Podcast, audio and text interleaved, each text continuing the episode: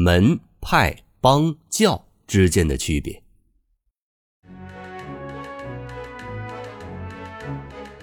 无论是在真实历史上，还是在武侠小说当中，都有很多的门派帮教。这看似是一个意思，却有着本质的区别。今天的节目，我就和大家来说说他们有什么不同之处吧。首先来说门，在武术的体系里，开创了一门新的武学技能，才能称作门。武侠小说中最出名的，应该就是蜀中唐门了。他以用毒和暗器出名。门人大多都是族中子弟，以血缘关系为纽带，基本上不招收外族子弟。门虽然也是传道授业为主，但大部分是家族传承。一般情况之下，门的门主或掌门基本上都是父子相承。门一般形式比较低调，比如辟邪剑中的铁剑门，他的传人就不太多。第二是派，派和门性质是一样的，所以有门派一词。一般来说呢，都是祖师爷创建了某些武功，这些武功自成一路，一脉相承。门人和弟子拜入其门下，都是为了学本领，它具有学院的性质，所以比较注重师徒关系。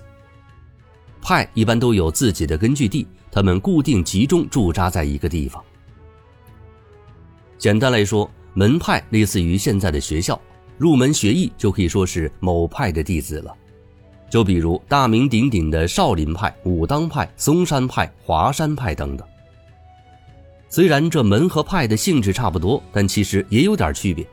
门有点像中专技校，是专科院校；而派呢，就像本科大学了，是综合的院校。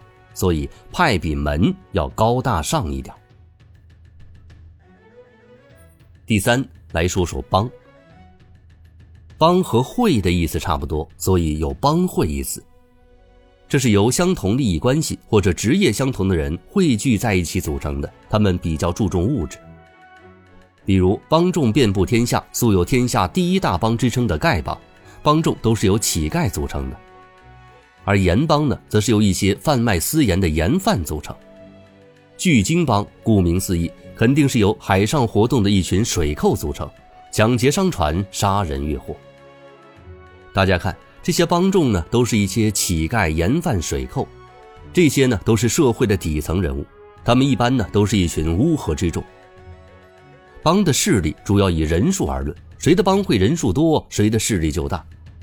丐帮之所以能够成为天下第一大帮，就是因为人数众多，而并不是因为武功高强。帮众之间的武功本领是各不相同的，甚至还有很多的普通人。帮因为参与人员的素质参差不齐，人数众多，所以有一定的黑社会性质。最后来说教，教就比较高大上了，一般势力都很大。教一般会给人灌输概念，也就是信仰，有宗旨，有共同的理想和追求，称为教义。教偏重精神领域，所以招人很容易，势力扩张也很快。因为教是以信仰而建立的，所以它的包容性很强，在招人的时候可以说是兼收并蓄。不管你是贩夫走卒，还是江洋大盗，是文人雅士，还是江湖草莽，只要和我们的信仰一致，就可以入教。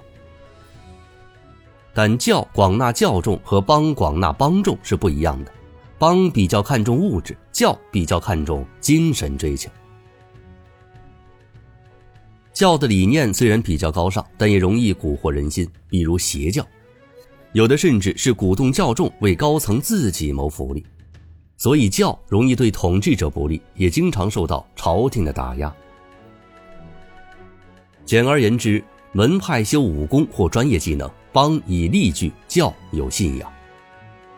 其实我们要搞清楚一个组织，通过他们的名字，大体就可以推测出一二了。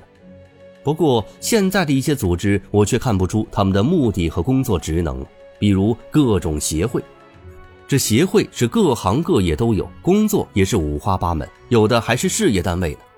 比如足协、作协、曲协等等，他们到底是干什么的呢？